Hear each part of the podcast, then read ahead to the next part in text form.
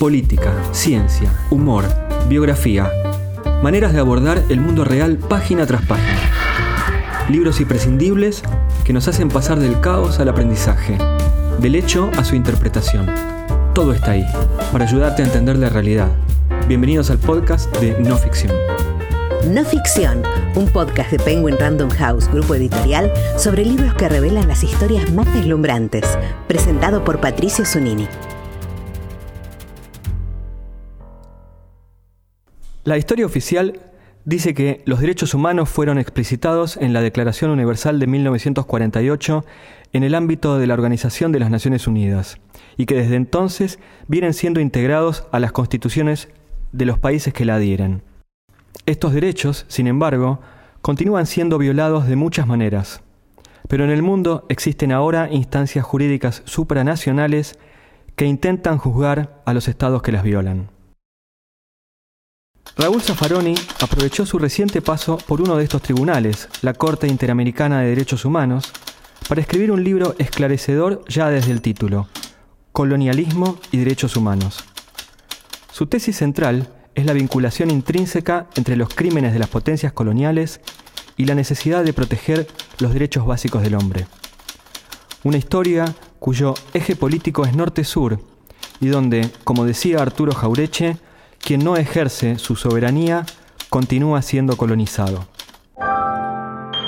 Debe tenerse muy presente que el abandono del colonialismo formal no fue pacífico ni generoso, sino presionado por los pueblos con sus movimientos independentistas, pues sin esas luchas que costaron cientos de miles de vidas de colonizados, no hubiese habido guerras y tampoco gastos que volviesen no rentable la práctica del colonialismo.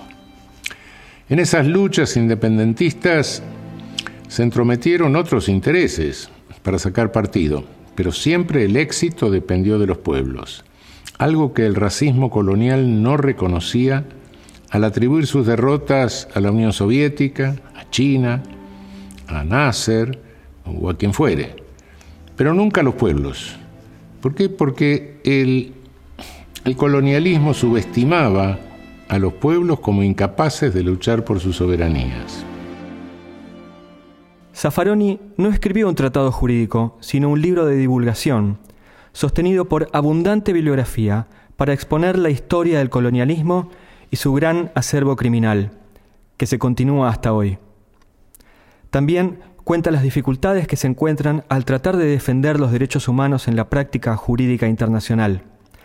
Todo en 280 páginas que nos enfrentan con una historia silenciada, la de Caín disfrazado de Abel. Habiendo tenido la experiencia previa de integrar el máximo tribunal del país, ¿qué diferencia se encuentra en el trabajo cotidiano en una corte internacional?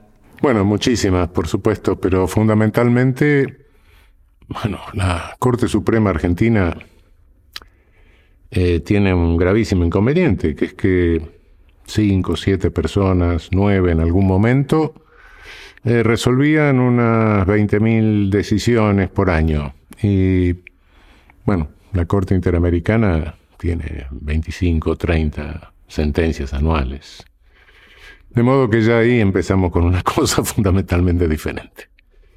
En segundo término, bueno, mm, en fin, las, las distintas posiciones dentro de, de los tribunales, naturalmente, unas responden a, a contradicciones, o visiones locales, nacionales, y la otra ya entran cuestiones regionales o más universales.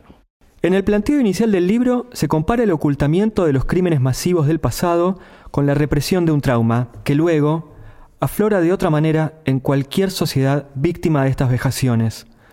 Hay un paralelo entre la psicología individual y la de una sociedad que somatiza sus complejos y sus traumas. ¿Podría profundizar esta idea? Sí, bueno, trasladar un fenómeno de lo individual a lo social siempre es complicado, ¿no? Pero bueno, de alguna manera Freud eh, hablaba de una neurosis civilizatoria. Eh, yo creo que de, repente nosotros tenemos algunos brotes psicóticos civilizatorios. Y, y realmente esos brotes psicóticos se traducen en millones de muertos. Eh, millones de muertos que la historia oficial oculta o, lo muestra como una campaña civilizatoria, como que bajó la civilización del norte al sur. Eh, no, lo que bajó del norte al sur fue una cadena de genocidios, esa es la, realidad. Entonces, eh, cuando se celebran todos los avances de nuestra civilización, eh, bueno, esa fiesta se arruina de vez en cuando cuando, cuando alguien sale y dice, no, miren que, que aquí hay millones de cadáveres y que, que la mayor parte de los homicidios inmensamente superior de homicidios fueron cometidos por los estados o por agentes de los estados. Eh, superan en mucho el número de homicidios de iniciativa privada, digamos. Buena parte del libro detalla los crímenes del colonialismo en sus diversas etapas, de donde surge la tipificación de los derechos humanos como hoy los conocemos. ¿Existe algún país o territorio que se haya salvado de ser víctima o victimario? Se trata de distintos momentos coloniales. Uno es el colonialismo originario, que costó en nuestra, en nuestra región unos 50, 60, 70 millones de muertos, que no, nunca lo podremos establecer con exactitud, y además los millones de, de esclavos transferidos, y otro es el neocolonialismo, y en el neocolonialismo, claro, nuestra independencia no alteró la estratificación social de nuestros países, la mantuvo. Y, la mantuvo y siguió la, empresa genocida, eh, sí, con la campaña del desierto aquí, pero bueno, en Piérola en el, en el Perú, Saavedra en, Chile, es decir, siguieron matando indios. Eh, con posterioridad a la, independencia. Este, esto no tuvieron la culpa los próceres de nuestra independencia, que eran, eh, eran igualitarios en serio. Eh, pero bueno, se lo sacaron de encima rápidamente, ¿no? A Sucre lo mataron, a Bolívar intentaron matarlo, y bueno, lo mató la tuberculosis antes que terminaran de matarlo. Este, bueno, y, bueno, y San Martín lo mandaron a Francia. Este, pero cuando se liberaron nuestros países de esos, y bueno, se empoderaron las oligarquías que entraron en, en combinación con, con la potencia dominante de aquel momento, que era Gran Bretaña, y, y, bueno, tuvimos todas las repúblicas oligárquicas de nuestra región, ¿no? desde el porfiriato mexicano hasta la oligarquía vacuna nuestra, el patriciado peruano, la, la República Bella brasileña. Naturalmente los victimarios no fueron víctimas, de eso no cabe la menor duda. Acá hay una cuestión de, de potencias colonialistas y una versión eurocéntrica o nortecéntrica de la historia universal. Hace pocos días, el presidente Alberto Fernández recordó al premier británico la necesidad de reunirse para discutir la soberanía de las Islas Malvinas y Boris Johnson le respondió que ese conflicto se había resuelto hacía 40 años en referencia a la guerra. ¿Cómo se desarma este tipo de argumentos? El día que pierda el poder Gran Bretaña. Ese día se resuelve. Pero mientras mantenga el poder, este, no se va a resolver. Siempre hay un colonizador y un colonizado. Y eso, bueno, hay un norte y un sur. Esto no significa, cuidado, norte y sur no lo digo geográficamente solo, ¿no?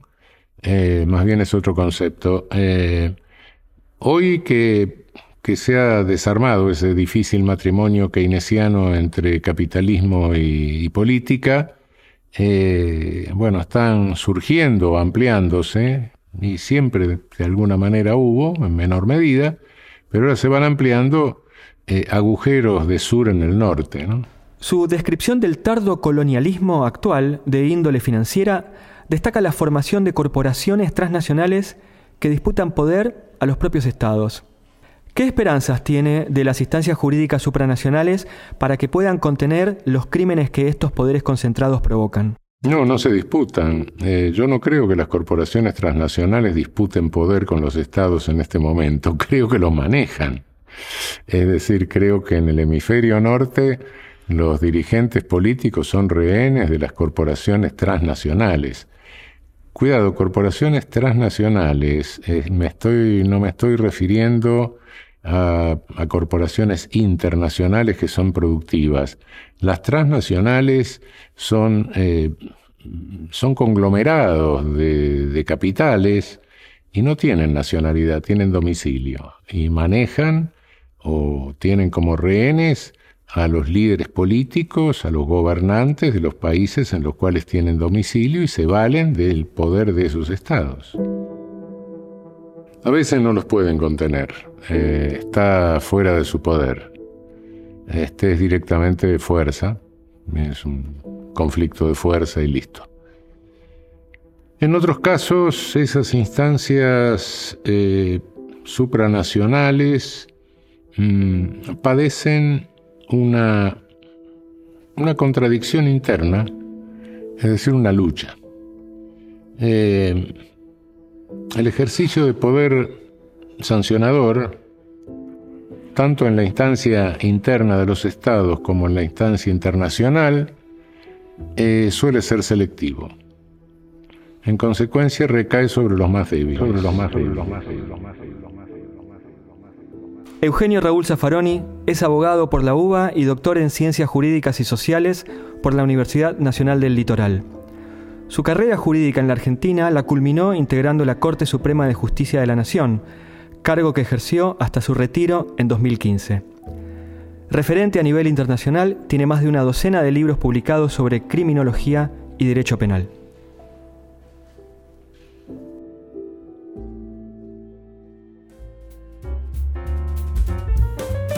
No Ficción es un podcast de libros de Penguin Random House, grupo editorial, presentado por Patricio Zunini.